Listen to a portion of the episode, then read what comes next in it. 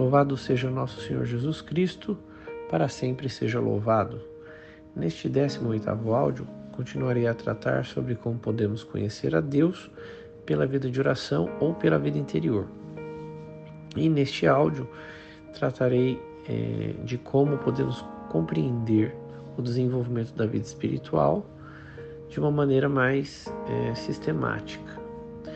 Trata-se de um esquema que foi criado é, pelos escritores místicos da Igreja Católica, é, ensinado na, no, na teologia mística, né?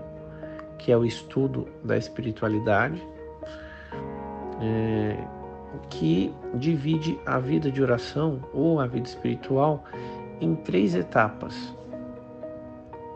A primeira etapa é chamada via purgativa, a segunda via iluminativa e a terceira via unitiva. E o que significam essas três etapas? A primeira etapa é aquela onde a pessoa se converte e ao se converter ela é, precisa passar por um, um, um processo de purificação para abandonar o pecado, abandonar a vida de pecado e configurar a sua vida à vontade de Deus, progressivamente. E nesse, nessa fase, então, ela passa por uma série de provações, de desafios, de dificuldades.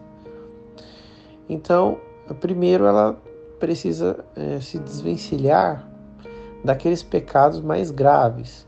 Então ela luta, ela cai, ela se arrepende, se confessa, aí busca ajuda, às vezes é, ela passa por situações que é, a deixam é, em crise, é, passa por momentos de muita tristeza, angústia, e depois é, volta de novo e se anima e se entrega em oração. E, então ela vai passando por momentos de muita turbulência né, espiritual.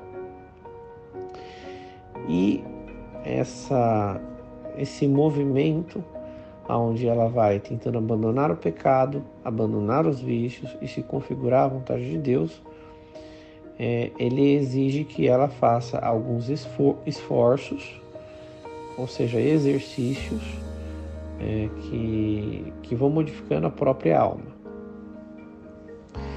É, a maior parte dos bons católicos, ou seja, aqueles que querem de fato é, seguir uma vida ordenada junto à igreja, etc., ficam nessa via, na via purgativa.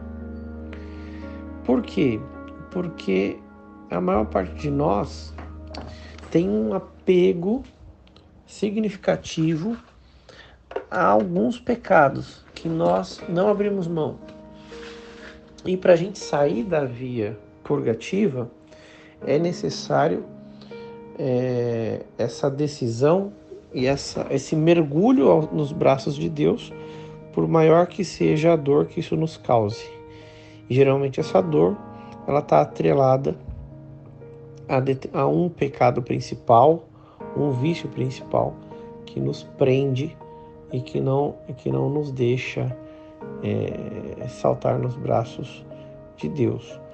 É, tem a parábola do jovem rico, onde ele diz para Jesus que ele já cumpre todos os, os, mandamentos e queria saber o que mais ele precisava fazer para ser bom.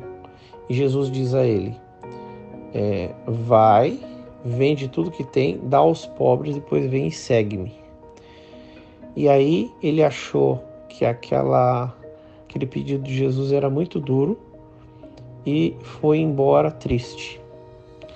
Então, é justamente esse limiar né, que nos mantém na via purgativa e que nos impede de entrar na via iluminativa. É a entrega total é, de tudo que a gente tem, de toda a nossa vida, à vontade de Deus, por pior que seja a consequência quando a gente olha ela do ponto de vista meramente humano, material. É, e, e, e das nossas vontades carnais, digamos assim. A segunda via é a via iluminativa.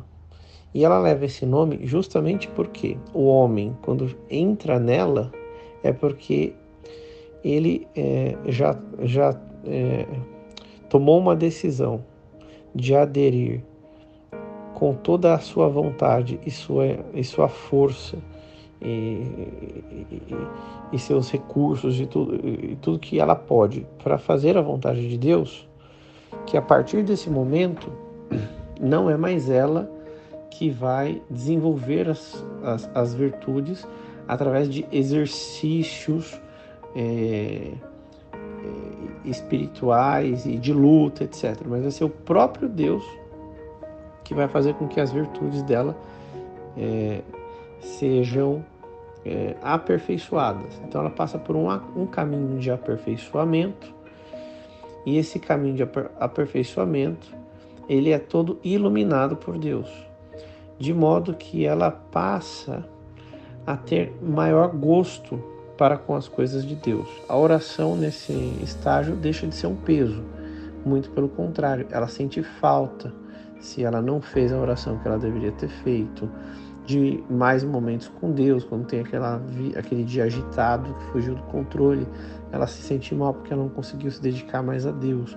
Ela começa a se relacionar com Deus de uma maneira mais intensa e mais íntima. E ela vai é, e ela fica sensível às sugestões que Deus apresenta para a vida dela.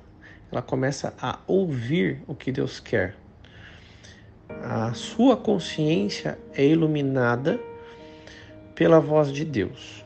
Então, quando ela lê a Bíblia, ela enxerga verdades que ela não enxergava quando ela estava na via purgativa, porque é o próprio Deus que está iluminando aquilo para ela.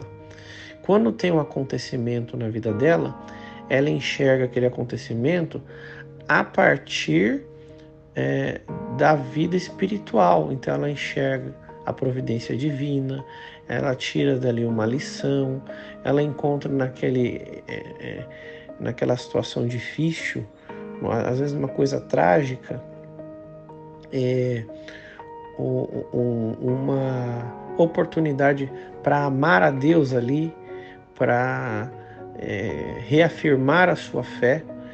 Então ela já está num grau de, de, de maturidade da vida espiritual muito elevado. E à medida que ela vai então se entregando mais e mais à vontade de Deus e aderindo a essas inspirações que ele mesmo vai é, lidando e o pecado mortal para ela aqui já está superado, ela só ainda tem alguns vícios e alguns pecados leves que ela ainda não conseguiu se libertar, mas que não são empecilho para que ela vá crescendo nessa, na vida interior. Então, ela é, culmina naquilo que é, é a via unitiva, que é a união plena da alma dela a Deus na Santíssima Trindade. Então, por nosso Senhor Jesus Cristo, com a ação do Espírito Santo, ela se une é, é, com toda a Santíssima Trindade. É, inclusive, essa, esse estágio é chamado também de matrimônio espiritual. Então, quando a pessoa chega na via unitiva, aí ela chega naquele estágio onde é, é, diz na Sagrada Escritura: já não sou mais eu, mas é Cristo que vive em mim. A, Deus passa a agir diretamente pela vida da pessoa, de modo que ela se torna aquilo que a, a Santa Teresinha do Menino Jesus dizia, como que um brinquedo nas mãos de uma criança. Ela se deixa é, usar por Deus como ele bem entender.